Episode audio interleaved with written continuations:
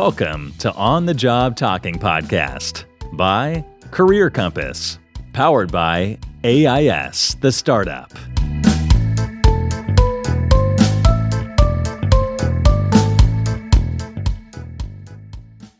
สวัสดีค่ะ ขอต้อนรับเข้าสู่ On the Job Talking Podcast by Career Compass อันนี้เป็น Special Episode powered by AIS The Startup นะคะ เรามาอยู่กันที่เอพิโซดที่ 2 แล้วนะคะ กับหัวข้อเรื่อง ถ้าอยากทำธุรกิจในปี 2021 ทำยังไงถึงจะรอดค่ะ วันนี้หนันได้มีโอกาสมาพูดคุยกับ speaker คนดังของเรานะคะ คุณยงสิทธิ์โรจน์ศรีกุลค่ะ CEO บริษัททิปโก้ฟู้ดจำกัดค่ะ สวัสดีค่ะพี่ยงสิทธิ์ สวัสดีครับ สวัสดีค่ะ วันนี้เป็นเกียรติกับเอ่อทีมงานเรามาก ๆ เลยค่ะ ที่ได้สัมภาษณ์พี่ยงสิทธิ์ในวันนี้นะคะ ก็ขอเริ่มกันเลยละกันเนาะ วันนี้เนี่ยเราจะครัมาบพูดถึงเรื่องของอาการทำธุรกิจในปี 2021 นะคะ ซึ่งจริง ๆ แล้วเนี่ย มันก็ครอบคลุมไปถึงอ่าปัญหาต่างๆ ที่เกิดขึ้นตั้งแต่ปี 2020 ที่ผ่านมานะคะ ก็อ่าขอเริ่มกันที่คำถามแรกเลยละกัน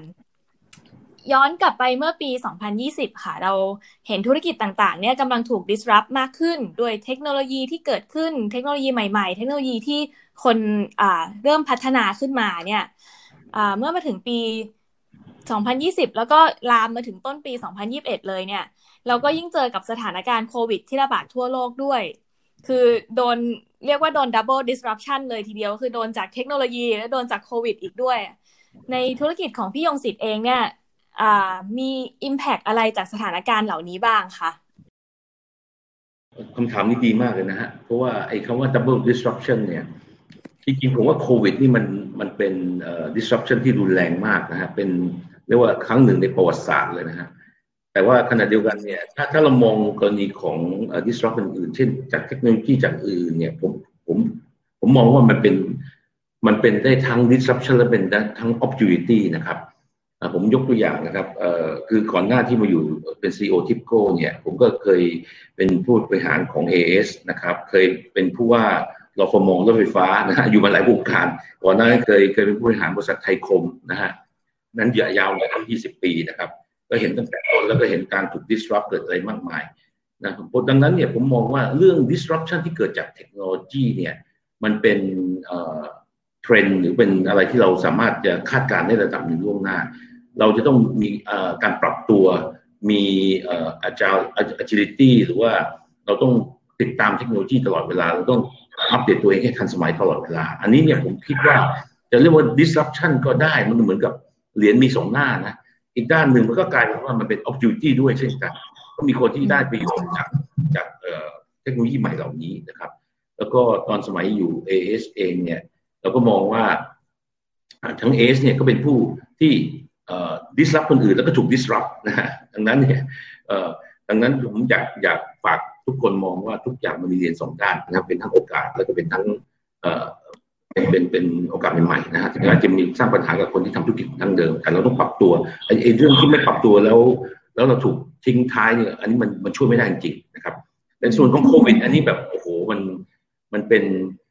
ความรุนแรงของเรื่องมาก ๆนะครับ แล้วก็ผมยังคิดว่าภาครัฐเนี่ยสำคัญมาก ๆ ที่จะต้องช่วยประคับประคอง ในเรื่องโควิดเพราะว่าถ้าจะมีธุรกิจแล้วก็คนตกงานเนี่ยนะครับต้องบทเรียนเก่าตั้งแต่สมัย The Great Depression สมัยเมื่อร้อยปีที่แล้วนะครับ ที่มีทั้งปัญหาจากไข้หวัดสเปน แล้วก็ต่อมาด้วยเรื่องของตลาดหุ้นตก แล้วเกิดเกิดเศรษฐกิจตกต่ำทั่วโลกเนี่ย อันนั้นบทเรียนนั้นนะผมว่ามันมีเขาเรียกว่ามีไกด์ไลน์หรือมันมีบทเรียนที่เอามาเรียนรู้ได้ในขณะนี้ แต่อย่างไรก็ตามผมว่าอันเนี้ย disrupt ของจริงก็คือโควิดนี่ยนะฮะที่มันรุนแรงมากแล้วกว่าจะฟื้นตัวอีกคงอีกหลายปีนะครับแต่แรกในเรื่องเทคโนโลยีเนี่ยผมกลับมองเป็นโอกาสมากกว่านะครับ แล้วก็จะมี disrupt อีกแบบหนึ่งนะครับ ที่อาจจะไม่เรื่องเทคโนโลยีโดยตรง อันนี้ก็เป็นเรื่องที่ที่น่ากลัวสำหรับบ้านเรานะฮะก็คือลักษณะบางทีปลาใหญ่กินปลาเล็ก อันนี้ก็ค่อนข้างรุนแรงนะครับ เพราะว่ากฎหมายในการที่เรียกว่าคุ้มครองหรือว่า คุ้มครองผู้บริโภคหรือว่าเอ่อทำให้เกิดการแข่งขันอย่างเป็นธรรมเนี่ยผมก็ยังเชื่อว่าบ้านเราเนี่ยยังอ่อนไปนิดนึงทำให้เกิดการเเรียกว่าใหญ่มากๆ แล้วก็ได้เปรียบมากๆทำให้รายเล็กเกิดยากเนี่ยอันนี้เป็นเรื่องที่ที่ยังเป็นอุปสรรคผมควรนะฮะแต่เทคโนโลยีเนี่ยจะช่วยได้นะครับ เพราะว่าเทคโนโลยีเนี่ยมันช่วยลดความเหลื่อมล้ำทางด้านโอกาสทางธุรกิจ แล้วก็เทคโนโลยีเนี่ยช่วยตัดคนกลาง ร้าง business model ใหม่ๆ เพราะฉะนั้นเนี่ยไอ้พวกดิจิทัลเทคโนโลยีเนี่ยไปช่วยแก้ปัญหาที่เกิดการเรียกว่าเหลื่อมล้ำหรือความได้เปรียบเสียเปรียบนะครับของการทำธุรกิจนะครับ อย่างเช่นห้างใหญ่ๆเนี่ยสมัยก่อนถ้าไม่มีดิจิทัลเทคโนโลยีเนี่ยการค้าขายเนี่ยห้างใหญ่ๆได้เปรียบมากนะฮะจะยิ่งนานวันยิ่งเปลี่ยนมาเรื่อยๆเรื่อยๆนะฮะทั้งในแง่ของพื้นที่มาแชร์ หรือว่าอำนาจในตลาดอะไรเงี้ยเต็มไปหมดเลย แต่พอมีเทคโนโลยีเนี่ยกลายเป็นว่าห้างใหญ่ ๆ ก็อาจจะถูกดิสซอฟซะเอง คือกลายเป็นว่าโอกาสที่ที่ที่รายได้จะสู้ได้ก็สูงขึ้นนะครับเนี่ยผมเลยมองเป็น opportunity มากกว่านะครับก็สรุปจากเมื่อกี้นี้เลยนะคะ คืออ่าจริง ๆ มันมีที่เมื่อกี้นนถามว่าเป็น double disruption เนาะจริง ๆ แล้วมันมีอีกอันนึงด้วย คือปลาใหญ่กินปลาเล็กนะคะ ที่ที่พี่ยงศิษย์พูดมาก็คือ รายเล็กเนี่ยจะเริ่มเกิดยากขึ้น แต่สิ่งที่จะมาช่วยได้เนี่ยก็คือตัวเทคเทคโนโลยีที่จะสามารถที่จะช่วยทำให้ลดความเหลื่อมล้ำระหว่างปลาใหญ่กับปลาเล็กขึ้นมาได้ ใช่ครับ ใช่ครับใช่ครับนิวพวก business model ใหม่ๆ หรือว่าแบบเทคโนโลยีใหม่ๆ นี้ก็สามารถที่จะเอาเข้ามาช่วยได้นะคะ ถือว่าเทคโนโลยีเป็นโอกาสมากกว่าเป็นการ disrupt ถูกครับผมมองว่าคนคนถ้าเราคนที่ทำธุรกิจแบบดั้งเดิม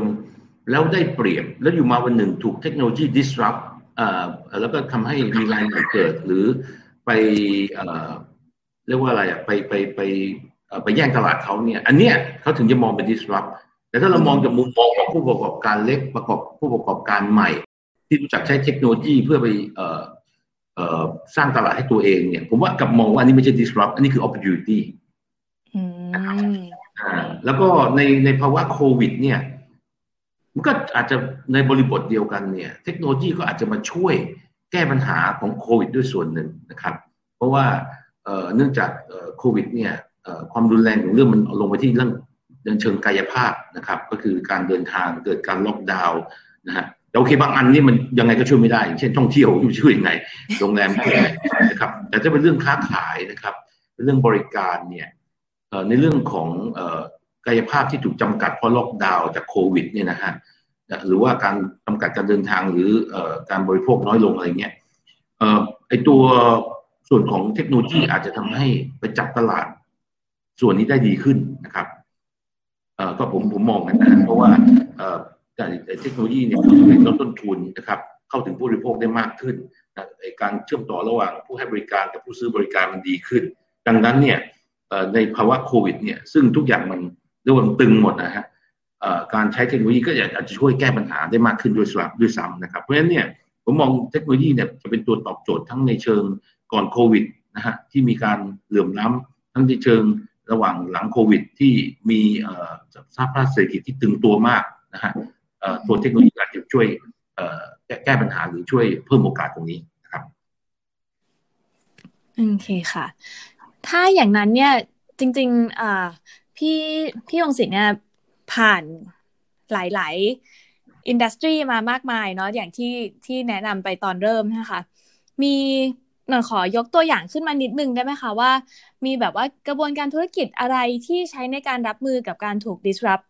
อันนี้ขึ้นมาได้ค่ะ ทั้งก่อนโควิด แล้วก็แบบหลังจากที่เกิดโควิด แล้วหรือว่าช่วงนี้เองก็ตามเนี่ย มีกระบวนการที่เปลี่ยนไปอะไรบ้างค่ะ ครับ ขอเป็นแบบยกเคสหนึ่งก็ได้ค่ะ ครับผมผมยกเคสในส่วนของทิปโก้แล้วกันนะครับ ที่จริงๆ ผมก็เพิ่งจอยได้ไม่กี่เดือน แล้วก็ในสถานที่ว่าเขาก็โดนดิสรับค่อนข้างรุนแรงนะครับ จากโควิดนะฮะจากโควิดเนื่องจากว่าไอจากจากปริมาณการเขาเรียกว่าดีมานนะฮะมันก็ลดลงไปเยอะนะครับ แต่ว่าปริมาณที่ลดลงเนี่ยจริง ๆ แล้วเนี่ย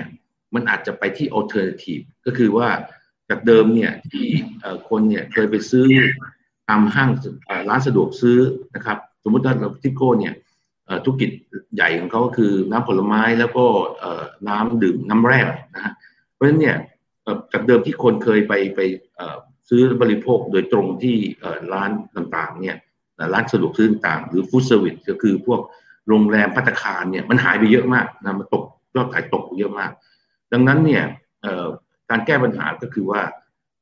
เนื่องจากคนยังก็ยังบริโภคนะฮะแต่เขาบริโภคในรูปแบบอื่น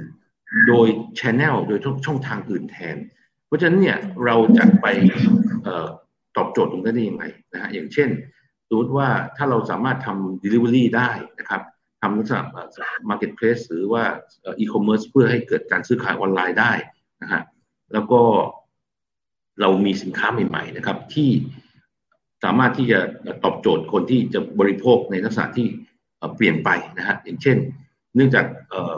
สมัยก่อนเนี่ยถ้าเราไปอยู่ใน shelf ในร้านสะดวกซื้อเนี่ย shelf life จะไม่ต้องนานผมจะทิ้งไว้นานนะอาจจะเป็นหลายหลายเดือนนะครับ เพราะว่าอันนี้เป็น nature มันอย่างพวก UHT พวกอะไรเงี้ย shelf lifeนะครับแต่พอด้วย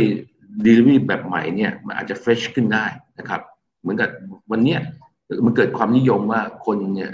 ซื้อกินน้ำผลไม้ในรูปแบบที่มันเป็นโคเพรสนะครับ ดังนั้นเนี่ยรูปแบบใหม่ก็คือว่าแทนที่จะเราต้องผลิตจากโรงงานใหญ่ ๆ แล้วก็เป็นจำนวนมหาศาล แล้วก็ส่งไปตามร้านสะดวกซื้ออยู่เชฟไลน์ได้หลายเดือนนะครับเราเปลี่ยนมาเป็นลักษณะที่เราสามารถ delivery ได้ shelf life ก็ไม่ต้องนานมาก เพราะว่ามันทำสด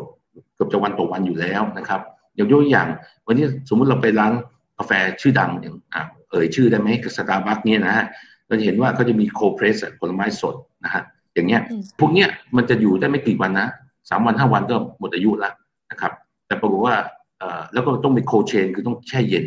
นะแต่ปรากฏว่าเอ่อผู้บริโภคที่ไปร้าน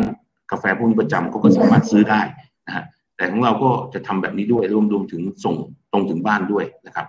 หรือถึงที่ทำงานหรือที่ที่ไหนก็แล้วแต่ที่โรงเรียนอะไรเงี้ยดังนั้นเนี่ย รูปแบบธุรกิจพวกนี้ก็ต้องเปลี่ยนไป จากเดิมเราเป็น mass produce มากๆเลยผลิตกันทีเป็นหลายล้านล้านกล่องละล้านขวดนะครับ shelf life นานๆ ส่งกันทีทั่วประเทศอะไรเงี้ยมันก็จะเปลี่ยนไปนะอันนี้เราก็กำลังปรับตัวให้เขาอยู่นะฮะเพราะว่าเข้ามาเนี่ยรูปแบบนี้เขาเพิ่งเริ่มคิดแต่ยังไม่ได้ทำนะแล้วเจอโควิดเนี่ยยอดขายตกเนี่ยเลยเหมือนกับมีกระบวนการเร่งเครื่องให้โมเดลใหม่เนี่ยเกิดขึ้นนะครับ ก็เหมือนกับที่เราบอกว่าในเรื่องของ digital transformation เนี่ยนะฮะอันนี้อาจจะเป็นทั้ง transform ในเชิงดิจิทัลหรือ omni อะไรก็แล้วแต่เนี่ยนะฮะแต่ว่าที่เขาแซวกันนะว่า digital transformation เนี่ยไม่ได้เกิดจากซีอีโอหรือ CIO นั่นเกิดจากซีตัวคือซีโควิดนะฮะดังนั้นเนี่ยโควิดที่ทำให้ยอดขายได้รับผลกระทบเนี่ยก็ทำให้เรามีความจำเป็นนะมีแรงผลักดันในการที่จะหาโมเดลใหม่ที่ออกมาเพื่อที่จะตอบรับผู้บริโภคแล้วก็แก้ปัญหาของช่องทางเดิมนะครับ ถ้าอย่างนั้นเนี่ยของทิปโก้คือการหาโมเดลใหม่ขึ้นมาใช่ไหมคะเพื่อเพื่อที่จะตอบรับกับสิ่งที่เปลี่ยนไปในในตอนนี้ ถ้าอยากให้พี่องสิทธิ์แบบให้คำแนะนำกับบริษัททั่วไปเลยค่ะว่าเป้าหมายควรจะเปลี่ยนไปยังไงเมื่อเมื่อเจอการ disruption หรือเมื่อเจอปัญหาอย่างโควิด แบบนี้เนี่ยมันควรจะเปลี่ยนอะไรยังไงบ้างคะหรือว่าควรจะเอาอะไรกลับมาคิดเพื่อที่จะตั้งเป้าหมายใหม่ขึ้นมา คือผมว่าใน ในในในภาวะวิกฤตนะครับที่เกิดจากโควิดเนี่ยนะครับเพราะว่าเรื่องเรื่องแรกเนี่ยก็คือจะต้องประคองตัวนะฮะบริหารสถานเงินสดนะฮะบริหารลูกค้าเดิมที่มีอยู่บริหารพนักงงานที่มีอยู่นะครับ ให้อยู่ได้ก่อนนะครับ อันนี้เป็นเป็นเป้าหมายแรกนะฮะคือคือต้องประคองตัวก่อนนะอย่างคิดการใหญ่หรือจะโตเร็วนี่อาจจะเป็นเรื่องที่ต้องต้องใช้เวลาแต่จริงๆแล้วมันจะเป็นอย่างนี้ครับ คือสมมติ อันนี้มันขึ้นอยู่นิยามนะ ว่าตอนนี้เราพ้นจากโควิดหรือยังนะสมมติเราบอกว่า 2020 นี่แน่นอนปีแห่งโควิดเลย 2021 เนี่ย เราพ้นจากโควิดหรือยัง ถ้าตามนิยามผมเรายังไม่พ้นนะฮะ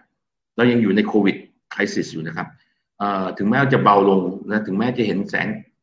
ปลายปากอุโมงค์นะแต่ก็ยังเรียกว่ายังยังยังยังไปคาดหวังสูงมากไม่ได้นะครับ ดังนั้นเนี่ยถ้าบอกว่าเป้าหมายเนี่ยคืออะไรก็คือ การเตรียมตัวเตรียมตัวมันจะเป็นการเตรียมตัวระยะกลางหรือยาวนี่ก็คือเป็นการเตรียมตัวหลังโควิดนะก็คือความหมายก็คือว่าช่วงเนี้ยนะประคองตัวให้ได้ แล้วก็เตรียมตัวในเรื่องใหม่ ๆต่างๆนะครับ ที่จะบิวขึ้นมา แล้วเราจะเก็บเกี่ยวผลหรือว่าเราจะเห็นประโยชน์ได้เต็มที่หรือเติบโตได้ต่อไปอีกครั้งหนึ่งคือหลังโควิด ก็คือ ควรจะเป็นเป็นตั้งแต่ปี 2022 นะฮะหรือ 2565 เป็นต้นไป เพราะฉะนั้นช่วงนี้ยังเป็นช่วงที่หวังโตยากได้แค่ประคองทุกอย่างนะครับ แล้วก็เตรียมตัวทำเรื่องใหม่ ๆ เพื่อที่จะรอหลังโควิด คือปีหน้านะครับ อันนี้คือแนวคิดแบบโมเดลแบบคร่าวๆของผมนะครับ เพื่อที่จะให้ตอบรับสถานการณ์ปัจจุบัน เพราะว่าวันนี้ถ้าเกิดจะจะจะไปทุ่มเททุ่มทุนอะไรลงทุนอะไรมาก ๆ เนี่ยนะฮะผมว่ายังมีความเสี่ยงสูงอยู่ครับ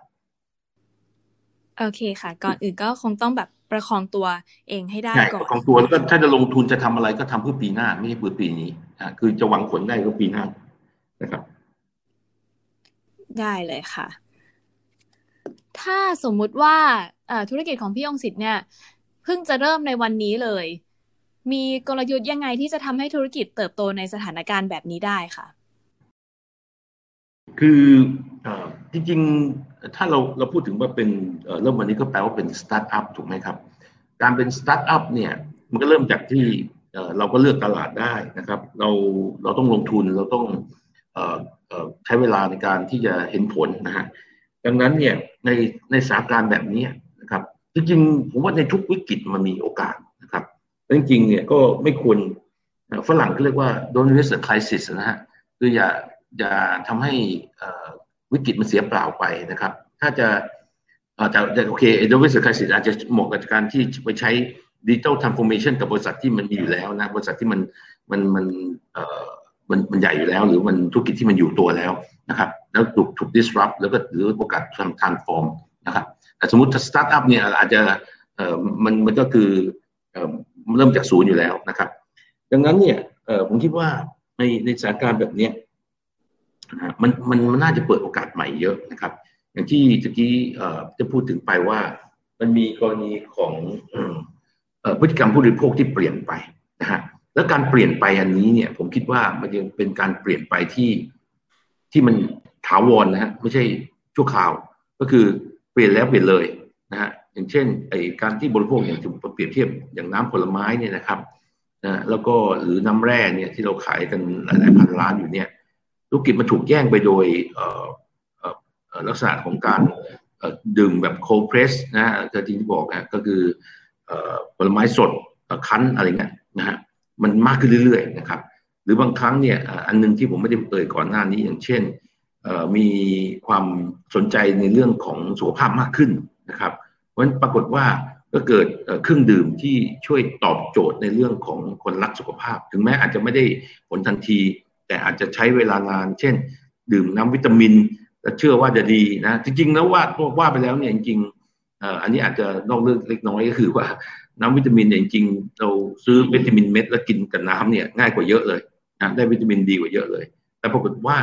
เอ่อก็มีพฤติกรรมเกิดใหม่ก็คือดื่มน้ำวิตามินยกตัวอย่างถ้ามองไปแล้วเนี่ยในวิกฤตต่างๆเนี่ยมักจะมีโอกาสซ่อนๆอยู่ แต่ต้องขยันมองนะฮะเพราะว่าอันนี้ผมว่าบริษัท เกิดใหม่เนี่ยสตาร์ทอัพจะได้เปรียบเพราะว่าตัวเองเนี่ยไม่ได้เอ่อเขาเรียกยึดต้องยึดติดกับอะไร อย่างของเราเนี่ยบริษัทที่ตั้งมานานแล้วเนี่ยมีกระบวนการผลิตนะฮะลงทุนโรงงานเป็นเป็นพันพันล้าน ปีปีหนึ่งก็ขายเป็นพันพันล้าน มีพนักงานตั้งเป็นพันพันคน แล้วเสร็จแล้วมาบอกให้เปลี่ยนนู่นเปลี่ยนนี่เลยเปลี่ยนยากมากครับ เพราะว่าเครื่องจักรมันอยู่มันจะไปเปลี่ยนของใหม่เนี่ยวุ่นวายมากเลย เราต้องเมคชัวร์ว่า เราขายของเก่าได้ระดับหนึ่งเพื่อเพื่อเลี้ยงโรงงานเลี้ยงพนักงานนะเลี้ยงธุรกิจให้ไปได้ แต่ว่าคนที่เริ่มใหม่เนี่ยง่ายครับ ถ้าเกิดสมมติว่ามองหาของใหม่เจอก็ทดลองนะแต่ถ้ามองหาเจอปุ๊บเนี่ยก็ลงไปที่ของใหม่ก็ไม่ต้องยึดติดของเก่า คือพูดง่ายไม่มีเลกาซี่นะฮะไม่มีปอสาที่ต้องมามามามาเทคแคร์มันนะฮะอันนี้ก็เป็นข้อดีของของของเริ่มใหม่ แล้วจะเกิดเจอของเริ่มใหม่ที่เริ่มได้ไม่ยากด้วยนะครับ อย่างเช่นที่ตะกี้เล่าให้ฟังพวกดิวอรี่หรือพวกของสดเนี่ยปรากฏว่า ปรากฏว่ามันทำได้ไม่ยากก็ปรากฏมีคนทำเต็มเลยแล้วตอนตอนตอนนี้ไม่รู้คู่แข่งคู่แข่งคือใครเต็มไปหมดเลยนะฮะเพราะมันเป็นสไตล์ในท้องถิ่นหรือว่าในในในในชุมชนนะฮะในเพื่อนบ้านอะไรเงี้ยนะฮะก็มีเกิดขึ้นมากมาย ดังนั้นเนี่ยนี่ผมพูดในเชิงของธุรกิจที่ทิปโก้เผชิญอยู่นะฮะเพราะว่าเราอยู่ในธุรกิจน้ำผลไม้กับน้ำแร่ดังนั้นจะพบพบว่าในทุก วิกฤตมีโอกาสใหม่ ๆ เกิดขึ้นได้นะฮะแล้วก็สตาร์ทอัพเนี่ยส่วนใหญ่จะคล่องตัวกว่า เพราะไม่ไม่ติดกับเรื่องในอดีตนะฮะไม่ติดกับเลกาซีที่มีอยู่นะทำให้มีความคล่องตัวหรือว่ามีสามารถมีความยืดหยุ่นสูงนะฮะที่จะเข้าเข้าสู่เรื่องใหม่ ๆ ได้นะครับเมื่อกี้ที่พี่องศิษย์บอกว่าพฤติกรรมผู้บริโภคเนี่ยเปลี่ยนไปเยอะ ทางทิปโก้เองก็ต้อง ปรับเปลี่ยนมากมายใช่ไหมคะะหรือจับกลุ่มลูกค้าใหม่ ๆ ขึ้นมาพี่องศิษย์คิดว่ามีตลาดหรือว่ามีกลุ่มลูกค้าแบบไหนที่น่าสนใจเกิดขึ้นมาบ้างคะในสถานการณ์ปัจจุบัน ทั้งที่เป็นแบบอาจจะเป็น niche market ใหม่ หรือว่าจะเป็น growing market ใหม่ก็ได้ มี market แบบไหนที่น่าสนใจ แล้วก็อะไรที่ทำให้ market เหล่านี้กำลังเติบโตค่ะ คือถ้าพูดในบริบทของทิปโก้นะฮะสมมติเราพูดถึงฝั่งน้ำผลไม้นะครับ คือถ้าผมลองพูดในเชิงวิเคราะห์นิดนึงนะครับ คือจริง ๆ แล้วเนี่ยคนไทยเนี่ยฮะถือว่าดื่มน้ำผลไม้น้อยมากถ้าเทียบกับต่างชาตินะครับ ประมาณสี่ห้าเท่าอะนะสมมติเราไปพูดถึงในยุโรปในอเมริกาเพราะจริง ๆ เนี่ยแสดงว่าการดื่มน้ำผลไม้เนี่ย เอ่อเอ่อมันเป็นประโยชน์นะฮะแล้วก็ยังคนไทยดื่มน้อยนะครับแต่จริงคนไทยอาจจะดื่มไม่น้อยนะแต่ไปดื่มอย่างอื่น เช่นน้ำหวานอะไรเงี้ยนะมันไอไอไอของไอที่ขายขายอยู่เนี่ยมันหวานหวานเต็มไปหมดเลยนะแล้วเอ่อมันมันมันหวานแบบไม่ดีต่อสุขภาพจำนวนมากจนกระทั่งรัฐบาลเนี่ยหรือกรมสรรพสามิตเนี่ยเอ่อต้องเอ่อคือคือหมายว่าผ่านกลไกของกรมสรรพสามิตเนี่ยออกกฎหมายเพื่อที่จะเก็บภาษีน้ำตาลนะครับ แต่น้ำผลไม้ก็โดนไปด้วยนะแต่โดนเบากว่าเยอะ เพราะว่าความหวานหรืออะไรสัดส่วนมันน้อยกว่าเยอะนะครับเพราะว่าไม่งั้นเนี่ยความหวานมันก็ทำลายสุขภาพเยอะ เช่นเอ่อทำให้เป็นเบาหวานหรือว่าทำให้เกิดโรคอ้วน เกิดทำให้เกิดอักเสบในร่างกาย ดังนั้นเนี่ยคนไทยเนี่ยกินหวานเนี่ยระดับโลกเลยนะฮะแต่กินน้ำผลไม้น้อย ระดับโลกเหมือนกันคือเป็นสัดส่วนหนึ่งในห้าเลยนะแสดงว่ารูมนะฮะหรือช่อง ช่องที่จะให้โอกาสที่จะให้คนไทยเนี่ยมากินน้ำผลไม้ซึ่งเป็นผลดีต่อสุขภาพดีขึ้นเนี่ยมันยังสูงอยู่นะครับอ่าก็ก็คือเพราะว่ามันมันความหวานมันมันไม่ได้หวานจัดเท่าแล้วก็เป็นประโยชน์กว่านะฮะแล้วก็จริงๆการบริโภคเครื่องดื่มก็ยังสูงอยู่นะครับดังนั้นเนี่ยในในแง่ของโอกาสทางการตลาดก็คือว่าทำอย่างไรเนี่ย ให้ผู้บริโภคเนี่ยมีพฤติกรรมในการดื่มเหล่านี้ที่ถูกต้องหรือเป็นประโยชน์เนี่ยมากขึ้นนะครับ อันนี้ก็ส่วนหนึ่ง แต่ส่วนหนึ่งก็คือว่าพฤติกรรมหรือวิธีการที่เขาซื้อน้ำผลไม้หรือบริโภคน้ำผลไม้เนี่ยเราจะเข้าไปตอบโจทย์ตรงนี้ได้อย่างไรนะครับ ผมยกตัวอย่างนะครับ คือทิปโก้เองเนี่ยก็มีก็เรียกว่าทิปโก้สควิสบาร์นะฮะก็คือเป็นเป็นช็อปที่อยู่ตามห้างต่าง จริงๆมีมานานแล้วมีประมาณเป็นสิบปีแล้วนะครับ ช่วงดีๆนี่ก็หลายสิบมีหลายสิบสาขานะฮะมีทั้งตรงตัวเองก็เป็นแฟรนไชส์ปรากฏว่าเออจะเสียดายตรงที่ว่าพอเจอโควิดนะครับทำให้เอ่อพวกสควิตบาร์ของทิโก้เนี่ยนะซึ่งก็ส่งเสริมการกินผลไม้สดนี่แหละ แล้วก็คั้นเลยเนี่ยนะที่ไปอยู่ตามออฟฟิศบ้างตามห้างสรรพสินค้า ตามโรงพยาบาลนะตามที่ชุมชนต่างๆ อย่างเช่น พวกเกี่ยวกับขนส่งมวลชนอย่างเงี้ย ปรากฏเลยเลยปิดไปเยอะเลย เพราะว่าแล้วก็ฟื้นไม่ขึ้นเลย เพราะว่าทราฟฟิกมันน้อยไปเยอะนะครับ ในพื้นที่ต่างๆเหล่านี้นะครับอันนี้เป็นตัวอย่างนะครับว่าจริงๆการที่เราจะปรับตัวหรือว่าหาตลาดใหม่ ๆ แล้วก็ให้สอดคล้องกับพฤติกรรมผู้บริโภคในการซื้อหรือการบริโภค แต่ขณะเดียวกันเราอยากส่งเสริมของดีๆนะครับ เพื่อให้บริโภคเนี่ยว่าแทนที่จะไปกินน้ำหวานนะฮะ ซึ่งมันมันมีแต่น้ำตาลแล้วก็อาจจะมีผลกระทบต่อสุขภาพ แล้วก็พยายามจะบอกว่าเอออาจารย์ดื่มน้ำผลไม้มันเป็นประโยชน์กว่านะฮะแล้วก็เราก็ไปเข้าถึงผู้บริโภคได้มากขึ้นในการที่ไปอยู่ในพื้นที่ต่างๆนะครับแต่ตอนนี้เนี่ยเนื่องจากโควิดทำให้ร้านใหญ่ ๆ เดิมที่เราเคยเปิดอยู่เนี่ยปิดไปครึ่งแล้วเกินครึ่งแล้วด้วยซ้ำนะฮะเพราะว่าค่าใช้จ่ายมันสูงเนื่องจากถ้าเกิดจำนวนผู้บริโภคน้อยทราฟิกน้อยเพราะมันถูกปิดไปนะแล้วปิดปิดเปิดเนี่ยมันเหนื่อยมากเลย นะครับคือคือคือลักษณะที่ภาครัฐปิดปิดเปิดเนี่ย มันทำให้การบริหารจัดการยากมากนะฮะดังนั้นเนี่ยในเมื่อมันไม่ predictable อย่างเนี้ยในอนาคตก็คงต้องหารูปแบบเราก็พยายามหารูปแบบที่จะทำยังสามารถทำหน้าร้านอย่างนี้ได้นะครับแต่โดยที่ไปพึ่งพาห้างหรือพื้นที่ที่จะถูกปิดปิดเปิดน้อยลงประมาณนี้นะฮะเพื่อให้หรือว่าสามารถ home delivery ได้นะฮะ ทำให้เราลดความเสี่ยงจากการถูกปิดปิดเปิดนะฮะครับหรือถ้าปิดยาวไปเลยก็เลิกเลิกกิจการไปก็ไม่รู้ทำไงนะเมื่อมาเปิดใหม่ แต่ถ้าเกิดปิดแป๊บหนึ่งแล้วเปิดแล้วเราก็มาเปิดเปิดแล้วปิดแล้วอะไรเงี้ยนะอันเนี้ยโอ้โหเหนื่อยมากเลยนะอันนี้ทำลายธุรกิจรุนแรงกว่า ปิดยาวอีกเพราะจะได้หยุดหยุด หยุดทำไปเลยถ้าเกิดมันมันมันปิดยาวใช่ไหมอันนี้ปิดก็ปิดไม่ยาวจริงปิดปิดเปิดเนี่ยอันอันนี้ยุ่งยากมากเพราะฉะนั้นมันทำให้เราต้องปรับตัว ทั้งในเชิงวิธีการเข้าถึงลูกค้า หรือว่าพฤติกรรมผู้บริโภคแบบใหม่อะไรเงี้ยนะครับ อันนี้ก็คือภาพรวมนะฮะครับ ถ้าสมมุติว่าอ่าไม่ใช่ธุรกิจที่เจาะจงสำหรับทิปโก้อะค่ะแบบไม่ใช่ไม่ใช่ธุรกิจผู้บริโภคน้ำผลไม้โดยตรงแล้วเนี่ย มีกลุ่มลูกค้าแบบไหนที่กำลังเริ่มเข้ามาที่น่าสนใจอีกไหมคะคือคือผม อันนี้ก็เป็นคำถามที่ดีมากนะ แต่ว่าอันนี้ผมก็ยังต้องขออนุญาตว่าจะพูดจะพูดในบริบทของทิปโก้นะก็จะไปพูดในมุมมองของธุรกิจเดิมที่เคยทำอยู่ก็อาจจะข้ามเส้นไปเช่น พวกมือถืออย่างเอสหรือว่าเรฟมอรถไฟฟ้านี่ก็อาจจะข้ามเส้นไปนิดหนึ่งนะครับ แต่ว่าถ้าเกิดมองเอาเอาธุรกิจปัจจุบันที่ทำแต่ว่าอาจจะเกี่ยวข้องนะฮะอย่างเช่น ยกตัวอย่าง อันนี้เราจะพูดถึงพฤติกรรมการบริโภค ต่างๆเนี่ยนะยกอย่างเช่นกระแสเรื่องสุขภาพนะครับ จริงๆเนี่ยถ้าเราดูข่าวเนี่ยว่าทางทางภาครัฐเนี่ยเปิดในเรื่องกัญชากัญชงอะไรเงี้ยก็เป็นตัวอย่างหนึ่งนะครับ ก็เกิดกระแสว่ามีคนอยากทำมากมายนะครับ ซึ่งเป็นเรื่องที่ดีนะครับ เพราะมันกระตุ้นเศรษฐกิจกระตุ้น GDP นะครับถ้ามีคนอยากลงทุนอยากทำแล้วมันได้ตอบโจทย์เรื่องสุขภาพนะฮะแต่บางคนก็อาจจะไปมองมองเป็นเรื่องอื่นก็ไม่ดีนะฮะแต่ว่าถ้าเป็นเรื่องสุขภาพเนี่ยผมว่า กัญชากัญชงก็เป็นพืชพืชพืชมหัศจรรย์แต่พี่พูดนี่ไม่ได้มาให้เชียร์ว่าให้บริโภค หรือว่าให้ให้ให้ไปทำธุรกิจนี้กันนะครับ แต่แค่ยกตัวอย่างว่าเสร็จปุ๊บเนี่ยในในในในสถานการณ์วิกฤตเหล่านี้เนี่ย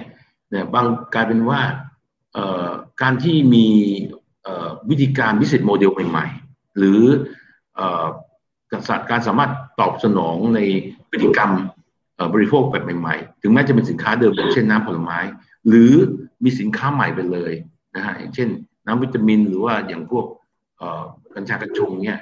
นะซึ่งมันสามารถสวนกระแสของวิกฤตได้นะนี่มันเป็นตัวอย่างครับ ดังนั้นเนี่ยมันก็จะมีคงจะมีเยอะละฮะที่สวนกระแสได้นะครับ อย่างเช่น สมมติเราบอกว่าสมัยก่อนเนี่ยอย่างทำไมอาหารและโฮมเดลิเวอรี่มันถึงโตมาก ในช่วงที่ผ่านมานะครับถึงแม้ว่าผมอาจจะไม่เคยเห็นด้วยกับ business model ของอีคอมเมิร์ซที่มีอยู่กับพวก home delivery ที่มีอยู่นะ ที่มีลักษณะที่อาจจะคือคือพูดง่ายมีการเอาเอาเอาเปรียบบางรายมากไปนิดหนึ่งเช่นอย่างการส่งอาหารเนี่ยบางครั้งก็เอาเปรียบผู้ผู้ผู้ผลิตก็คือหมายว่าร้านอาหารมากไปนิดนึงคือพูดง่ายคิด GP สูงอะไรเงี้ย คิด profit สูงไปนิดนึงนะแล้วซึ่งไอ้ต้นทุนพวกนี้ก็จะไปโผล่ในใน user ก็คือผู้ซื้ออยู่ดีนะฮะเพราะฉะนั้นเนี่ยผมว่าตัวเลขเนี่ยยังไม่ค่อยดีเท่าไหร่ แต่ถ้าเกิดมองในคอนเซปต์ดีนะครับว่าในช่วงวิกฤตนะแล้วปรากฏว่าคนก็เริ่มแล้วก็ช่วงล็อกดาวน์คนก็เปลี่ยนพฤติกรรม แล้วเปลี่ยนพฤติกรรมก็เปลี่ยนยาวเลยนะฮะถึงแม้ถ้าเกิดสมมติพอเปิดขึ้นมาอีกทีปุ๊บเนี่ยร้านอาหารเริ่มยังกลับเริ่มมาขายดีมากขึ้นหน่อยนึงคงไม่เท่าสมัยก่อนแต่ก็ ยังยังขายได้บ้างที่การโฮลิลี่ก็คงไม่ peak เท่ากับตอนที่ล็อกดาวน์นะฮะก็ลดลงมานิดหน่อย แต่ก็ก็ยังขายได้นะครับนั้นตรงนี้เนี่ยผมก็เป็นตัวอย่างหนึ่งว่าในวิกฤตเนี่ยไอ้ตัวนี้ก็เกิดขึ้นมานะครับหรือว่าอย่างสมมติการที่เนื่องจากช้อปปิ้งได้ลำบากล็อกดาวน์ลำบากเนี่ยก็อีคอมเมิร์ซแล้วก็ส่งไปที่บ้านตอนนี้ก็เลยซื้อของกันใหญ่ ปรากฏว่าไอ้พวก packaging ต่างๆ พวก ธุรกิจเอ่อ delivery เช่นเอ่อบริษัทที่รับส่งนะไม่ใช่หมายถึงว่าไอ้ตัวตัวสินค้าที่ถูกส่ง แต่ว่าบริษัทที่รับส่งสินค้าก็โตขึ้นมาเยอะแยะเลย เกิดขึ้นมากมายนะครับเอ่ออีกหน่อยอาจจะมีคอนเซ็ปต์พวก cloud cloud warehouse อะไรเงี้ยที่กระจายอยู่ที่ต่างๆ เพื่อที่จะส่งของได้เร็วขึ้นง่ายขึ้นตามมาอีกอะไรเงี้ยยกอย่างนะครับ เพราะฉะนั้นผมคิดว่าเอ่อในเรื่องของเอ่อวิกฤตเนี่ยมันถ้าเราค้นหากันจริง ๆ มันน่าจะมี มีมีอ่อมีโอกาสนะครับ แล้วก็จริง ๆ มันไม่ใช่เพิ่งเริ่มด้วย หลายอย่างเริ่มก่อนวิกฤตก่อนโควิดแล้วด้วยซ้ำแต่ว่าโควิดเนี่ยมันทำให้ชัดเลยนะแล้วดังนั้นเนี่ยวิกฤตก็เป็นตัวช่วยกระตุ้น เราก็ไปไล่ดูนะฮะในฐานะที่ถ้าถ้าน้องๆ หรือใครที่จะทำธุรกิจใหม่เนี่ยก็ไปไล่ดูว่า ตอนเนี้ยในในในเอ่อในในวงการต่างๆเพราะเราเองก็เป็นผู้บริโภคเพราะฉะนั้นเนี่ย เราก็อยู่ในกระแสเทรนผู้บริโภคเราก็ย้อนสอนกลับไปว่าถ้าจากผู้บริโภคเราเปลี่ยนเป็นผู้ประกอบการจะทำยังไงอย่างเงี้ยนะผมว่าโอกาสพวกนี้มีเยอะนะฮะอันนี้ผมผมอาจจะภาพแมคโครอาจจะพูดได้เยอะ แต่พอภาพไมโครพวกนี้ผมว่าน้องๆอาจจะเก่งกว่าเยอะเลย ในฐานะผู้บริโภคแปลงเป็นผู้ประกอบการนะครับ อ่า ถ้าอย่างนั้นเนี่ยพี่องศิษย์พูดถึงเรื่องอพูดผู้ประกอบการขึ้นมาเนาะเด็กเด็กที่เพิ่งจบใหม่บางที หรือหรือว่าแบบ เด็กที่เพิ่งจบมาไม่กี่ปีอะค่ะ บางทีเขาก็จะอยากมีมีความฝันเนาะอยากจะเปิดธุรกิจของตัวเองเป็นเจ้าของสตาร์ทอัพของตัวเองอะไรอย่างเงี้ยค่ะ คิดว่าในในสถานการณ์แบบนี้ในปี 2021 เนี่ยที่แบบว่าเพิ่งโดนโควิดถาโถมเข้ามามีมาเก็ตใหม่ ๆ เพิ่มขึ้นเข้ามาเรื่อยๆเนี่ยค่ะ เขาจะเริ่มเขาควรจะเริ่มมีเป้าหมายหรือว่ามีแผนการดำเนินงาน ยังไงในการเริ่มต้นทำธุรกิจขึ้นมาค่ะ ครับ คือคือผมคิดว่าคนที่มีก็มีใจนะ มีลักษณะนะบุคลิก หรือว่าวิธีคิดวิธีทำงานที่เหมาะเป็นสตาร์ทอัพเนี่ยนะครับ กับคนที่เหมาะกับการทำงานองค์กรใหญ่นะองค์ทำงานในบริษัทหรืออะไรเงี้ยนะมันก็ต่างกันนะก็คือมีคนหลายแบบนะฮะ อย่างอย่างอย่างตัวผมเนี่ย ผมไม่ใช่คนที่เหมาะเป็นสตาร์ทอัพนะเพราะว่าก็คือพูดง่ายก็ทำงานบริษัทใหญ่มาตลอดชีวิตนะการทำงานนะครับเพราะเนี่ยเราจะมีศาสตร์นะฮะเราจะมีประสบการณ์มีความรู้ความสามารถในการทำงานในองค์กรขนาดใหญ่นะครับ แล้วก็สามารถทำงานได้ดีในในในบริบทนี้นะฮะแต่คนที่เป็นสตาร์ทอัพเนี่ยส่วนใหญ่นะ อันนี้ก็สังเกตดูอะคนที่เป็นสตาร์ทอัพก็ไม่เหมาะกับทำองค์กรใหญ่ แล้วพอเขาเป็นสตาร์ทอัพก็ทำได้ดีนะ ทำแล้วก็ประสบความสำเร็จ แล้วก็หลายหลายคนก็กลายเป็นร่ำรวยเป็นเศรษฐีไปนะครับ ดังนั้นเนี่ยคนมีทั้งสองประเภทอยู่แล้วนะครับ แล้วในไม่ว่าจะวิกฤตหรือไม่วิกฤตนะฮะเอ่อผมว่าคนที่จะเป็นสตาร์ทอัพก็ก็ยังก็ยังเหมาะเป็นสตาร์ทอัพนะแล้วจริง ๆ แล้วเนี่ยในวิกฤตเนี่ยผมกลับมองว่า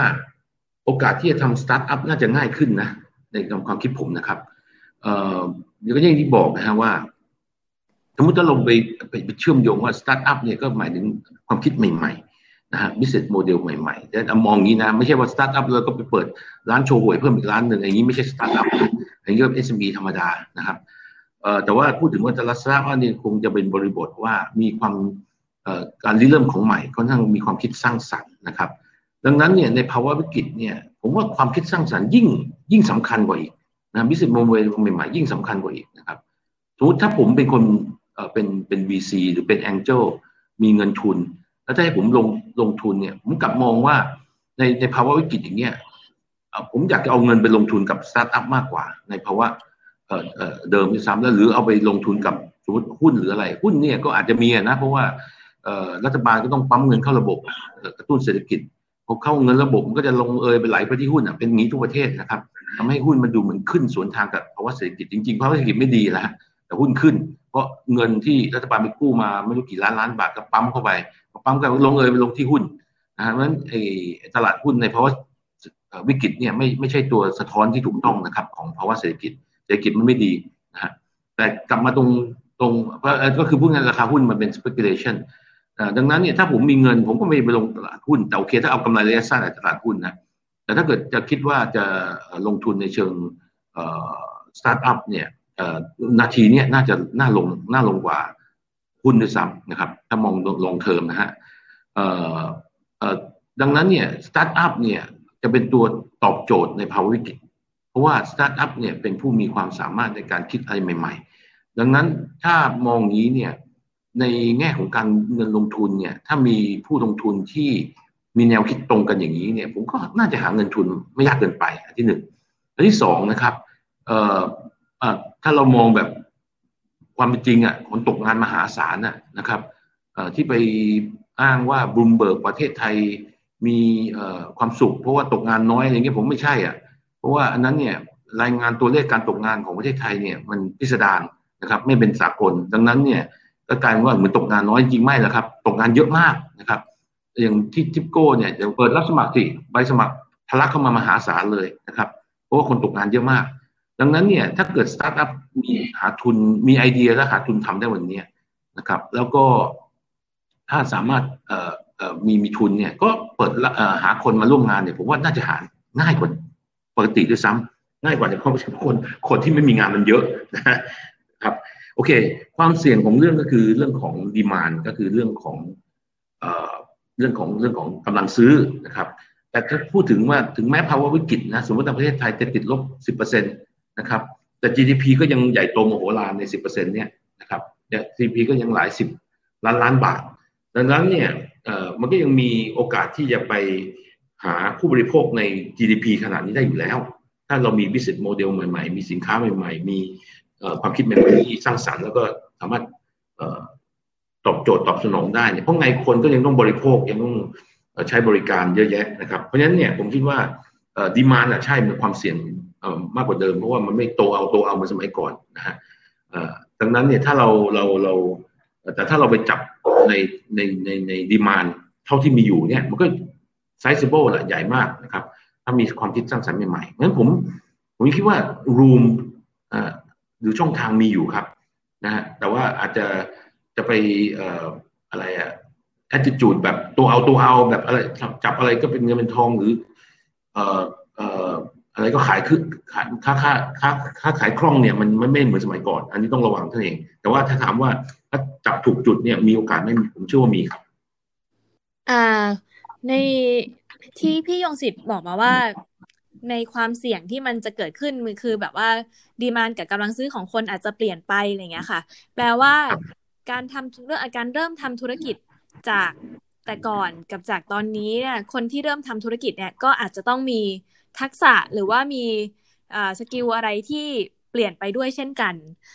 พี่ยงศิษย์คิดว่ามันมีทักษะอะไรที่มหาวิทยาลัยให้ได้ แล้วก็เป็นแล้วก็มีอะไรที่ต้องไปเรียนรู้เพิ่มเติมเอาเองบ้างไหมคะครับ อันนี้คำถามที่ดีมากนะฮะเป็นมันเป็นจุดที่ มันเป็นจุดที่เรียกว่าสร้างความแตกต่างมาตลอดนะว่า ก็คืออย่างที่บอกอะก็คือมนุษย์พันธุ์สตาร์ทอัพกับมนุษย์พันธุ์ ทำงานบริษัทนะฮะอย่างอย่างผมต้องยอมรับเลย ผมเป็นมนุษย์พันธ์ทำงานบริษัทนะครับดังนั้นเนี่ย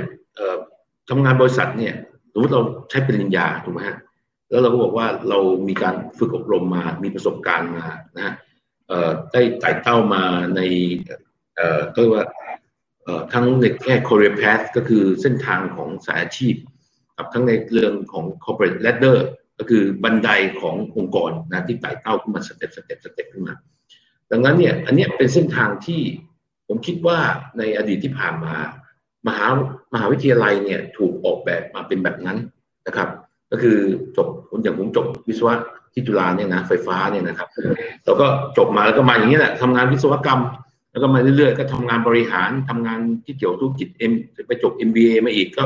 ไต่ไต่ไต่มาอย่างเงี้ย นะครับสร้างสมประสบการณ์สร้างสมเครดิตของเรานะครับอันนี้ก็เป็นเป็นเป็นเส้นทางที่ผมคิดว่ามหาลัยแต่เดิมเนี่ยทำมาอย่างเงี้ยถูกต้องแล้วนะครับ ก็ก็ยังต้องมีอยู่ เพราะว่าองค์กรเองต้องการใช้คนสไตล์นี้องค์การยังต้องใช้คนสไตล์นี้เพราะว่ามันเหมาะสมกับการทำงานแบบองค์กรขนาดใหญ่นะครับ ทีนี้ในกรณีของสตาร์ทอัพเนี่ยโดยเฉพาะในช่วงยังเป็นช่วง ยังกำลังเติบโตนะแต่สตาร์ทอัพเนี่ยพอนานๆเข้ามันก็กลายเป็นบริษัทใหญ่หมดนะนะนะฮะที่แต่ว่าตอนที่มันกลายเป็นบริษัทใหญ่แล้วเนี่ยตอนนั้นเนี่ยมันจะเป็นเรื่องของ leader หรือเรื่องของอินโนเวชันมากมายแค่ไหนนะครับหรือจะเป็นการทำงานแบบ professional อย่างอันแรกที่ผมพูดนะฮะก็คือเป็นลักษณะองค์กรใหญ่นะบางบางสตาร์ทอัพเนี่ยพอโตไปก็กลายเป็นกลายเป็น professional ปกติไป แต่บางสตาร์ทอัพเนี่ยพอโตไปเนี่ยก็กลายเป็นยังก็ยังเป็นสตาร์ทอัพอยู่ยังเป็นไฮเทคอยู่นะมันมีความเร็วความ agility ความคล่องตัวนะ aggressive แบบสตาร์ทอัพอยู่ก็มีนะครับแล้วนี้สมมติเรากลับมาเอาช่วงสตาร์ทอัพของน้องๆตอนนี้นะครับ แล้วก็มหาลัยเนี่ยผมคิดว่ามนุษย์พันธุ์สตาร์ทอัพเนี่ยนะฮะก็คือมันจะมีวิธีคิดอีกแบบหนึ่งมีการเรียนรู้แบบหนึ่งนะฮะ ก็คือต้องเป็นคนที่ริเริ่ม ต้องมีความมีทักษะที่หลากหลายนะครับ มีเรื่องความกล้านะฮะที่จะทำอะไรที่แปลกและแตกต่างนะครับ จะทำอย่างไรให้การเรียนนะฮะมันสามารถสะท้อนนะเรื่องเหล่านี้ได้นะครับ แล้วก็สามารถรองรับได้ว่าเมื่อเขาจบออกไปแล้วเป็นแล้วกลายเป็นสตาร์ทอัพเนี่ยแทนที่จะไปทำงานสายมืออาชีพสายอาชีพ แล้วตรงนี้เนี่ย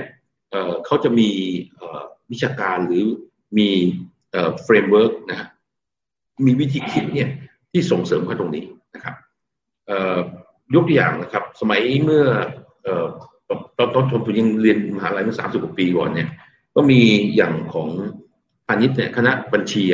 ก็มีเรียกว่าบริษัทจำลองบ้างอย่างเงี้ย สมัยนั้นนะให้ฝึกนะฮะแต่สมัยนั้นก็คือเอ่อมันไม่ใช่ยุคสตาร์ทอัพของเมืองไทย ก็เป็นลักษณะบริษัทจำลองนะเพื่อให้นิสิตเนี่ย ได้ฝึกการเป็นคนทำธุรกิจนะฮะแต่ตอนนั้นไม่มีไม่ไม่มีนิยามของคำว่าสตาร์ทอัพแต่นี่เป็นตัวอย่างหนึ่งนะครับ แล้วก็ผมคิดว่าคือมหาวิทยาลัยเนี่ยเป็นแหล่งของ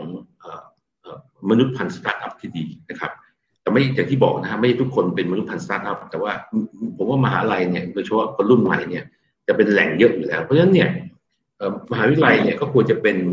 แหล่งที่จะสร้างเป็น mentor หรือ incubator แล้วก็ร่วมมือกับภาคเอกชน ภาครัฐ อย่างเช่นที่ร่วมมือกับ AS The Startup เนี่ยนะครับ เพื่อที่จะเสริมในหลักสูตรวิชาเรียนที่มหาลัยมีอยู่นะครับ แล้วก็ส่งเสริมศาสตร์ หรือส่งเสริมนวิธีคิดแห่งการเป็นสตาร์ทอัพเนี่ยเข้าไปนะฮะแต่ว่าต้องเอื้อเขาเพราะว่าไม่งั้นเนี่ยถ้าเรามหาลัยเนี่ยไม่มีความยืดหยุ่นในหลักสูตรวิชาเรียน หรือเอ่อ facility หรือการส่งเสริมต่างๆเนี่ยก็จะทำให้นักเรียนเนี่ยถูกบีบนักศึกษาเนี่ยถูกบีบให้อยู่ในกรอบของมืออาชีพอย่างเดียว ซึ่งสมัยก่อนเป็นอย่างนั้นนะนี่ยอมรับเลย สมัยก่อนมันหลักสูตรวิชาหรือหน่วยกิต หรืออะไรเนี่ยมันอยู่ในนี้หมดเลย เราไม่สามารถที่จะออกนอกนอกระบบนี้เลยนะแต่สมัยนั้นไม่มีสตาร์ทอัพเนี่ยแต่สมัยนี้มีสตาร์ทอัพเนี่ยเยอะเนี่ยนะแล้วก็ส่งเสริมมันอยู่เนี่ย ดังนั้นเนี่ยก็ควรมีหลักสูตรวิชาเรียนที่เอื้อให้เกิดวิธีคิดนะเอื้อให้เกิดทักษะนะครับเอื้อให้เกิดความร่วมมือกับภาคภายนอกทั้งรัฐและเอกชนนะครับและสตาร์ทอัพอื่นๆแล้วก็ถ้าเกิดเรายังคิดว่าหน่วยกิตเป็นเรื่องสำคัญ หรือว่าเรื่องของหลักสูตรเป็นเรื่องสำคัญตรงนี้ก็เอามาผูกในหลักสูตรนะครับ แล้วก็ทำให้มนุษย์พันธุ์นี้เนี่ยพันธุ์สตาร์ทอัพเนี่ย มีที่เล่นที่ยืนมีโอกาสเข้าสู่จุดนี้ได้ดีขึ้นนะเข้าสู่ความเป็นสตาร์ทอัพที่ดีขึ้น โอกาสเปิดมากขึ้นนะครับ อันนี้นี่คือคือคือคือแนวคิดนะครับว่าบทบาทของมหาวิทยาลัยนะครับ หรือว่าการที่มหาวิทยาลัยจะมีส่วนในการสร้างสตาร์ทอัพคือแบบนี้นะครับ จริง ๆ มหาวิทยาลัยเนี่ยก็เป็นส่วนใหญ่เลยใช่ไหมคะ ในในมุมของพี่องศิษย์ที่จะทำให้ เด็กคนหนึ่งเนี่ยสามารถที่จะก้าวออกมา แล้วก็เริ่มทำกิจกรรมเอ้ยเริ่มทำธุรกิจของตัวเองได้ คือคือผมมองว่ามันมันไม่จะเป็นต้องมหาลัยนะฮะมหาวิทยาลัยก็จะเป็นที่หนึ่งแต่มหาลัยเนี่ยน่าจะเป็นที่ใหญ่แล้วเพราะว่ามีมีนักศึกษาคนรุ่นใหม่เยอะไงก็เลยมีโอกาสอยู่แล้วนะแต่ว่าถ้าเกิดมหาวิทยาลัยไม่ทำนะครับ เดี๋ยวก็เหมือนกับที่เราบอกอ้าทำไมสติปจ็อบบิลเกตมาจบมหาลัยคือก็มองว่าหรืออย่าง Mark Zuckerberg เนี่ย ถ้าผมจำไม่ผิด คือเขาคงมองว่าอยู่มหาลัยไม่ช่วยผมเลยอะผมอยากเป็นสตาร์ทอัพแล้วอยู่มหาลัยท่าทางจะไม่ไม่เปิดไอ้ตัวเองเป็นสตาร์ทอัพก็เลยไม่จบมหาลัยดีกว่า ก็ทำเลย อย่างเงี้ยไปดูอย่าง แต่ก็ทำเลยไงแต่เขาก็ได้อาศัยกลไกของมหาลัยเยอะนะนะทั้งสามคนอะทั้ง Steve Jobs ทั้ง Mark Zuckerberg ทั้ง Bill Gates อะก็ได้อาศัยกลไกของมหาลัยเพื่อที่ตัวเองเนี่ยจะกลายเป็นสตาร์ทอัพที่สมบูรณ์ขึ้น แต่ ไม่ใช่เพราะว่าอยู่ในหลักสูตรหรืออยู่ในการเรียนหรืออยู่ในอะไรแต่อาศัย ecosystem ของมหาลัยในการที่จะเป็น jump start หมายว่าในการที่ก้าวกระโดดในเรื่องสตาร์ทอัพของตัวเองนะฮะแต่ว่าถามว่าเขาได้กลายเป็นสตาร์ทอัพเพราะว่าการเรียนการเป็นนักศึกษาไหมไม่ใช่ แต่เป็นเพราะเขาไปอาศัยอะใช่แต่ไม่ใช่เขาเป็นนักศึกษานะครับดังนั้นเนี่ยถ้าถามผมเนี่ย ผมผมผมเลยมองว่า เออเออถ้ามหาลัยเนี่ย คือคืออย่างนั้นใช้ว่าแฝงได้ไหมคือทั้งสามคนที่ผมพูดถึงเนี่ยเขาเป็นลักษณะแฝงแต่สมมุติว่ามหาลัยจะมีบทบาทอย่างไม่ใช่ได้รับที่มาเป็นนักศึกษาแล้วไม่ใช่แฝงคือมหาลัยมีบทบาทอย่างเป็นทางการ หรือมีมีบทบาทชัดเจนเนี่ย ก็ก็ก็ก็ต้องออกแบบเอ่อไอ้กลไกตรงนี้มากขึ้นนะครับนะแล้วบางอย่างเนี่ยมันมันสะท้อนอยู่นั้น ผมยกตัวอย่างนะครับ สมัยก่อนเนี่ย ตอนเรียนอย่างเงี้ย บอกเรียนไฟฟ้าก็ไฟฟ้าอย่างเงี้ยนะแล้วไฟฟ้าเราก็มีเอกนิดหน่อยว่าอ่าอาจจะเป็นอิเล็กทรอนิกส์อาจจะเป็น power อาจจะเป็นอะไรเงี้ยซึ่งมันแคบมากหลังๆเนี่ยก็มีละมาใหม่ละทุกหลังนี้นะฮะสามสิบปีผ่านไป เช่น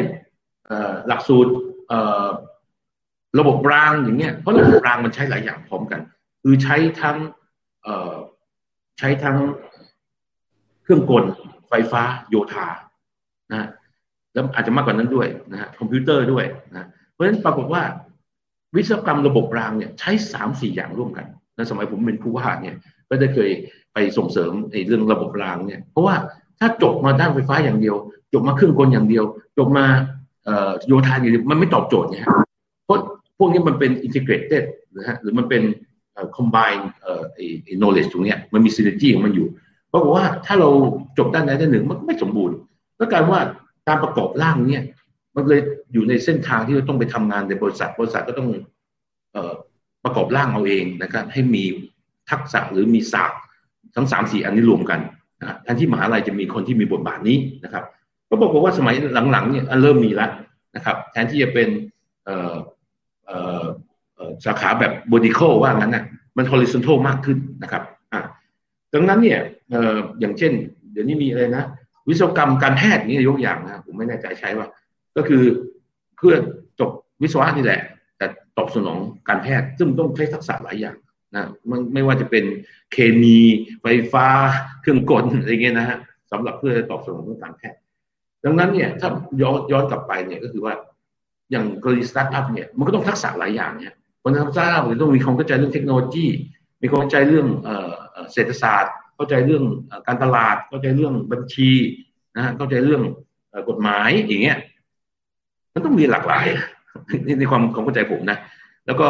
ไอ้ไอ้พวกนี้เป็นเรื่องการเรียนรู้ทำไงให้มันเป็นการเรียนรู้แบบต้อง self เรียนรู้ด้วยนะครับ ไม่ใช่ถูกสอนนะฮะสมัยก่อนตอนเรียนหนังสือเนี่ย ยิ่งยุคไม่มีอินเทอร์เน็ตเนี่ยยี่สิบกว่าปีที่แล้วเนี่ยโอ้จะเข้าห้องสมุดทีเหนื่อยมากเลย เพราะฉะนั้นไอ้การที่จะเรียนรู้เนี่ยแบบ แบบเรียนเองเนี่ยค่อนข้างน้อยก็จะถูกสอนแทนเข้าเลคเชอร์จดเลคเชอร์กันนะครับ แต่พอพอยุคหลังเนี่ย สมมติเราเข้าเว็บเข้า YouTube เข้า search ใน Google อะไรเงี้ยมันเยอะแยะหมดความรู้เนี่ยมหาศาลมันก็ต้องส่งเสริมในการรักษาว่าเรียนรู้เองนะฮะบวกกับเอ่อเอ่อไอ้การ facilitate ของมหาวิทยาลัยนะของเอาผู้เชี่ยวชาญต่างๆ เอาประสบการณ์จริงจากภายนอกเข้ามาช่วย facilitate มา incubate มา mentor อย่างเงี้ย อันนี้ก็คือจะเป็นบทบาทของมหาวิทยาลัยที่ดีในการที่จะฟูมฟักสตาร์ทอัพทั้งหลายขึ้นมานะครับนั่นก็คือวิธีคิดวิธีการการเรียนการสอน วิธีการสร้างหลักสูตร วิธีการสร้างบทบาทของมหาวิทยาลัยก็จะเปลี่ยนไปในแง่มุมนี้นะครับครับโอเคค่ะ ขออีกแค่สองคำถามสุดท้ายค่ะพี่ยงศิษย์ก่อนอื่นเลยคือ ถ้าอย่างนี้เนี่ย พี่ยงศิษย์แนะนำว่าถ้าสมมติว่าน้องๆอยากจะเริ่มทำธุรกิจอย่างจริงจังเนี่ย ควรจะไปหาประสบการณ์ในการทำงานกับบริษัทก่อนไหมคะ แล้วคิดว่าช่วงเวลาไหนเนี่ย เหมาะสมกับการที่จะเริ่มทำธุรกิจขึ้นมา ก็เอ่อคือยังไงก็ตามเนี่ยองค์กรขนาดใหญ่มันก็มีอยู่นะครับ แล้วก็จริงๆเนี่ยบริษัทขนาดใหญ่เนี่ย มันก็มีระบบงานที่ดีนะฮะ ก็มีเขาเรียกว่ามีศาสตร์แห่งการบริหารนะฮะศาสตร์แห่งการบริหารองค์กรนะฮะเพราะฉะนั้นเนี่ยสตาร์ทอัพเนี่ยอาจจะอาศัยความจุดเด่นในเรื่องของการสร้างสรรค์ของ agility คือความว่องไวความคล่องตัวนะฮะไม่ยึดติดกับระบบระเบียบมากนะครับ เพื่อให้สามารถแข่งขันได้นะฮะอยู่รอดได้นะครับแต่องค์กรขนาดใหญ่เนี่ยมีข้อดีในเรื่องระบบงานต่างๆนะครับ ดังนั้นเนี่ยผมคิดว่าคือคือวิธีการเหล่านี้มันก็มีสอง approach อย่างเช่น ตอนที่ผู้ก่อตั้ง Google เนี่ยเขาเริ่มมาแล้วก็มี VC มาลงทุนเนี่ยปรากฏว่า VC ก็มองว่าทั้งสองคนเนี่ยเก่งเทคโนโลยีมาก มีความคิดสร้างสรรค์ดีมากนะฮะมีวิสัยทัศน์ดีมาก แต่ขาดบริหารนะตอนหลังก็ไปขอให้เอา CEO นะต้องรู้สึกบริษัท Novell อะที่ทำเรื่องเกี่ยวกับ พวก network card ซึ่งเป็น CEO มืออาชีพอายุห่างกันเกือบ20 ปีนะฮะแต่ก็เป็น CEO มืออาชีพบริหารองค์กรขนาดใหญ่ธุรกิจขนาดใหญ่มาแล้ว ก็เลยกลายเป็นการบวกกันที่ลงตัวนะครับก็คือได้ทั้งความคิดสร้างสรรค์แบบสตาร์ทอัพบวกกับทั้งได้ความสามารถในการบริหารจัดการนะองค์กรขนาดใหญ่นะ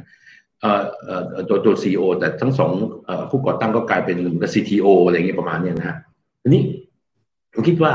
เราต้องยอมรับว่ามันมีประโยชน์นะครับ ในเรื่องการบริหารจัดการองค์กรขนาดใหญ่ มันเป็นศาสตร์ที่มีมานาน แล้วก็มีการพัฒนามีมีมีประสิทธิภาพนะมีมีความสามารถของมัน ดังนั้นเนี่ยถ้าเกิดคนที่ได้ทำงานบริษัทมาก่อนนะครับแล้วยุคโควิดนี่หางานได้ป่ะนะถ้าได้ก็ดีนะก็คือถ้าเกิดได้ทำงานมาก่อนเนี่ยแล้วได้สัมผัส การทำงานกลไกขององค์กรระดับหนึ่งนะครับ แล้วไปทำสตาร์ทอัพเนี่ย ผมว่าก็จะได้อาจจะได้ทั้ง best of both นะแต่ก็ต้องยังต้องหนุ่มๆสาวๆหน่อยก็ดี คือเหตุผลที่สตาร์ทอัพเนี่ยไม่มี legacy เนี่ยไม่มี legacy ทั้งในเชิงธุรกิจและไม่มี legacy ทั้งภาระส่วนตัวนะพูดตรงถ้ามีครอบครัวแล้วมีภาระรับผิดชอบสูงหรือว่าอะไรเงี้ยนะโอกาสทำสตาร์ทอัพก็น้อยลงนะครับเพราะว่า ยังไงมันต้องมี basic income ก่อนมันถึงจะอยู่ได้ใช่ไหมนะฮะเพราะมีภาระนะครับเพราะฉะนั้นถ้าเกิดสตาร์ทอัพที่ยังหนุ่มๆสาวๆแล้วก็ยังพูดง่ายได้ภาระน้อยนะครับหรือว่าอาจจะได้ support จากพ่อแม่อะไรเงี้ยเพราะฉะนั้นกลุ่มกับกลุ่มกลุ่มคนเหล่านี้ก็จะมีโอกาสสูงขึ้นนะมีความอะไรยึดติดไม่ใช่ยึดติดภาระอะไรน้อยลงนะฮะดังนั้นเนี่ยถ้าถามผมเนี่ยทำงานสักห้าปีสิบปีไม่สายแล้วฮะ แต่จริงๆสตาร์ทอัพเนี่ยมันเริ่มที่สี่สิบห้าสิบยังได้เลยนะครับ อย่าง KFC เนี่ยอะไรเนี่ยผู้พันอะไร Colonel เนี่ยเขาทำเริ่มทำสตาร์ทอัพตอนอายุห้าสิบกว่าในสามนะนะแต่ว่าต้องยอมรับว่าพอถึงอายุอย่างนั้นเนี่ย มันก็จะมีเรื่องภาระมันก็มีเรื่องว่าเอ่อความเอ่อฉับไวของเราอะไรเงี้ยนะคืออาจจะอาจจะคล่องตัวน้อยลงนะครับ แต่ว่าไม่ใช่หมายว่าเออมันมันเริ่มไม่ได้นะฮะ แล้วก็อาจจะเป็นเป็นไม่ได้ว่าทำงานบริษัทนานไปเนี่ยเริ่มไม่อยาก take risk คือสตาร์ทอัพเนี่ยมันเป็น risk แน่นอนนะครับ แล้ว VC ก็ต้องลงใน risk capital นะฮะเพื่อที่จะต้อง take ความเสี่ยง เพราะถ้าไม่ไม่ไม่สตาร์ทอัพไม่เสี่ยงก็คือทำงานบริษัทดีกว่านะครับ ดังนั้นเนี่ยในแง่นี้เนี่ยผมมองว่าทำงานสักห้าปีสิบปีไม่สายนะครับสะสมประสบการณ์ บริหารองค์กรโน่นนี่อะไรอีกอย่างหนึ่งก็คือเรื่องของสมมติเราอยู่บริษัทหนึ่งเนี่ยเราก็อาจจะค้นพบ opportunity ค้นพบโอกาสนะค้นพบช่องทางใหม่ๆ ในบริษัทนั้นในธุรกิจในอุตสาหกรรมนั้นๆนะครับ มันก็เหมือนกับมีมีมีเท่าไหร่มีน้ำหนักของเรื่องมากกว่า แต่อาจจะมีสตาร์ทอัพที่มันเริ่มได้ตั้งแต่ต้นอย่างเพราะอย่างสมมติถ้าเราบอกว่าอย่างบิลเกตส์เนี่ยเขาเป็นโปรแกรมเมอร์อยู่แล้วอย่างเงี้ย นั้นวิชาชีพแล้วก็โอกาสที่ก็จะเห็นตั้งแต่ก่อนที่จะไปทำงานบริษัทด้วยซ้ำก็โอเคก็เป็นไปได้หรือมาร์คซักเคอร์เบิร์กก็เป็นแค่โปรแกรมเมอร์ด้วยแล้วเห็นว่าทำเฟซบุ๊กสำหรับมหาลัย มันก็คือพูดง่ายยังไม่ต้องไปเห็น industry นอกก็ทำได้เลยนะครับ ก็เป็นไปได้นะครับแต่ถ้าเกิดสมมติว่าสมมติเราพูดถึงสตาร์ทอัพที่ไม่ใช่ไอทีไม่ใช่เทคโนโลยีแบบนี้นะครับ เช่นเราบอกว่าอ่าเป็น property หรือเป็นอุตสาหกรรมการผลิตนะสตาร์ทอัพมีหลากหลายนะเราไม่ได้พูดสตาร์ทเฉพาะ เฉพาะไอทีหรือเทคโนโลยีหรือคอมพิวเตอร์หรือดิจิทัลอย่างเดียวพูดถึงสตาร์ทอัพได้มากมายเพียงแต่ว่าไอทีหรือเทคโนโลยีจะเป็นตัวช่วยนะครับเพราะใน industry หรืออุตสาหกรรมหรือธุรกิจอื่นๆเนี่ยถ้าไม่ได้เข้าไปสัมผัสเขาไม่ได้ไปทำก็อาจจะยังมองไม่เห็นนะใช่ไหมฮะเพราะฉะนั้นในการเข้าไปทำงานบริษัทก่อนนะครับก็ได้ทั้งเรื่องประสบการณ์การทำงานเป็นระบบในบองค์กรขนาดใหญ่ รวมทั้งได้เรื่องของ ไอ industry หรือวงการธุรกิจนั้นออุตสาหกรรมนั้นเสร็จปุ๊บพอมาทำสตาร์ทอัพเนี่ยก็สามารถจัดระบบได้เร็วหน่อยนะฮะอาจจะเรียกว่าเป็นระบบมากขึ้นนะแต่อาจจะไม่ต้องเยอะขนาดบริษัทใหญ่เพราะไม่งั้นเดี๋ยวไม่คล่องตัวนะฮะแต่เดียวกันในแง่ของอุตสาหกรรมธุรกิจก็เห็นโอกาสช่องทางมากขึ้นเพราะได้เข้าไปสัมผัสนะครับ แต่อันนี้ก็แล้วแต่คนนะเพราะบางเรื่องเราก็สัมผัสได้ตั้งแต่ต้นไม่ต้องทำงานอย่างเช่นบอกเปิดร้านอาหารแนวใหม่อย่างเงี้ยร้านอาหารแล้วก็กินกันอยู่ทุกวันเพราะฉะนั้นเนี่ยอาจจะทำได้เลยไม่ต้องรอหรือจะขายขับค้าขายอีคอมเมิร์ซเนี่ยใช้มือถือขายอ c เซสซอรี่มือถือ มีแนวคิดใหม่จะทำแบบนั้นแบบนี้อะไรเงี้ยมันก็ทำได้เลยไม่ต้องรอเหมือนกันครับ อันนี้ก็แล้วแต่นะครับโอเคค่ะอะคำถามสุดท้ายนะคะ จริง ๆพี่องศิษย์ก็แนะนำมาว่า ถ้าเกิดแบบว่าอยากจะได้สกิลการทำงานหรือว่าอยากได้ประสบการณ์ก่อนที่จะเริ่มทำบริษัทจริง ๆ ของเราเองเนี่ย ก็ให้เริ่มทำงานในในบริษัทก่อนนะคะ เพราะฉะนั้นเนี่ยนันอยากถามคำถามสุดท้ายเลยค่ะ ถ้าน้องๆที่อยากจะเริ่มสมัครงานในตอนนี้ที่พี่ยงศิบอกว่า คือคนตกงานเยอะมากเนาะแล้วก็คนที่เปิดรับตำแหน่งใหม่ก็ค่อนข้างยากเหมือนกัน น้องๆที่อยากจะเริ่มสมัครงานในตอนนี้เนี่ย เขาต้องทำยังไงให้ตัวเขาโดดเด่นขึ้นมาหรือว่าแบบ เตะตาแล้วก็น่ารับไปทำงานค่ะ ครับผมผมว่าในในเรื่องของวิชาการหรือว่าเรื่องของสายอาชีพนะฮะเอ่อก็ก็เป็นเป็นเป็นเป็นเรื่องสำคัญนะถ้าเราไฮไลท์ได้นะซึ่งอาจจะเกิดจากเกรดที่เราเรียนจบมา หรืออาจจะเกิดจากเอ่อเหมือนกับการศึกษาค้นคว้านะครับ แล้วผมคิดว่าองค์กรเนี่ยต้องการคนที่เอ่อ self-learning นะฮะตลอดเวลา มีคนเป็นคนที่มีความริเริ่มสร้างสรรค์นะครับเพราะเนี่ยถ้าเกิดคนที่ self-learning นะไม่ต้องรอให้บอกให้สอนนะแต่ว่าไปค้นคว้าศึกษามามีความรู้เยอะแยะหลากหลายอย่างเงี้ยผมว่าองค์กรจะจะดีมากเลย จะเป็นคนที่มีความคล่องตัวมีความสามารถหลากหลายนะฮะในในอนาคตเนี่ยไปไม่ใช่ทุกทุกวันนี้ผมว่าทุกบริษัทอะต้องการคนที่มีความคิดริเริ่ม แล้วก็มีความรู้หลากหลาย เพราะว่ามันเกิดความคล่องตัวความยืดหยุ่นในการทำงาน แล้วก็ ตอบสนองงานบริษัทตอบสนองการแข่งขันได้นะครับ รวมทั้งว่าคงต้องแสดงตัวความเป็นก็มีความทะยอทะยานหรือมีความมุ่งมั่นนะครับ เพราะว่าสำหรับคนที่มีความมุ่งมั่นก็จะเหมือนกับหรือว่ามีความสนใจในเนื้องานเนี่ย ก็แนวโน้มสูงว่าจะออกมาทำงานทำงานออกมาได้ดีกว่านะครับ ส่วนทักษะอื่น ๆ เนี่ยก็คงจะเป็นเรื่องที่เป็นทั่วไปนะเรื่องภาษานะครับ เรื่องดิจิทัลเรื่องเทคโนโลยีต่าง นะฮะเดี๋ยวนี้มันจะเป็นเบสิกสูตจะไปหัดถึงแม้ไม่ได้จบคอมพิวเตอร์จบโปรแกรมเมอร์ทุกคนควรจะไปหัดเอ่อไอทักษะเรื่องการเขียนโปรแกรมภาษาคอมพิวเตอร์ได้ก็ดีนะอะไรเงี้ยหรืออย่างน้อยก็ใช้ซอฟต์แวร์สารพัดทั้งหลายได้ ไม่ว่าจะเป็นพวกออฟฟิศหรือพวกกราฟิก พวกเอ่อวิดีโอ audio นะฮะอย่างที่น้องๆทำกันอยู่เนี่ยเรื่องพอดแคสต์อย่างเงี้ยนะครับเพราะฉะนั้นผมว่าทักษะพวกนี้มันเป็นประโยชน์แล้วมันมันจะ adapt นะฮะในในการที่ องค์กรหรือธุรกิจจะต้องไปสู่ดิจิตอลมากขึ้นในทุกทุกองค์กร ทุกมิติทุกธุรกิจนะครับอย่างเช่นเราก็ใช้อีคอมเมิร์ซเก่งนะครับเราก็รู้กลไกระบบพวก payment delivery อย่างเงี้ยพวกเนี้ยนะครับ เพราะฉะนั้นผมว่าถ้าบางบริษัทเขาอาจจะไม่รู้เรื่องนะ ตอนที่รับสมัครคนนะอาจจะรับสมัครสมมติบอกว่ารับสมัครนักการตลาดก็พูดแค่ว่ามีประสบการณ์ตลาดนู่นนี่อะไรเงี้ย นะแต่ว่าเวลาไปพูดเราก็จะพูดได้ โอ้ย เรื่องการตลาดเนี่ย digital marketing ผมเก่งนะครับ อย่างเงี้ยเรื่องเอ่อจะลง ad เฟซบุ๊กจะเอ่อขายของใน Shopee จะทำ TikTok อะไรเงี้ยสมมตินะพวกเนี้ยมันก็พูดได้ เดี๋ยวนี้มีไอ้นี่ใหม่ด้วยไอ้ Clubhouse เนี่ยนะแล้วก็อาจจะบอกว่า หรืออย่างเอ่อตอนนี้อีคอมเมิร์ซเนี่ยมันก็ไหลไปทาง social commerce เยอะนะครับ อย่างเงี้ยก็เราก็สามารถทำได้อย่างเงี้ยสมมตินักการตลาดเอ้คนนี้มันทำได้หลายอย่างนะ ผมว่าก็น่าจะเป็น ถึงแม้ว่าตอนรับเนี่ยคนรับคือฝั่งบริษัทเนี่ยอาจจะงงตัวเองไม่เคยไม่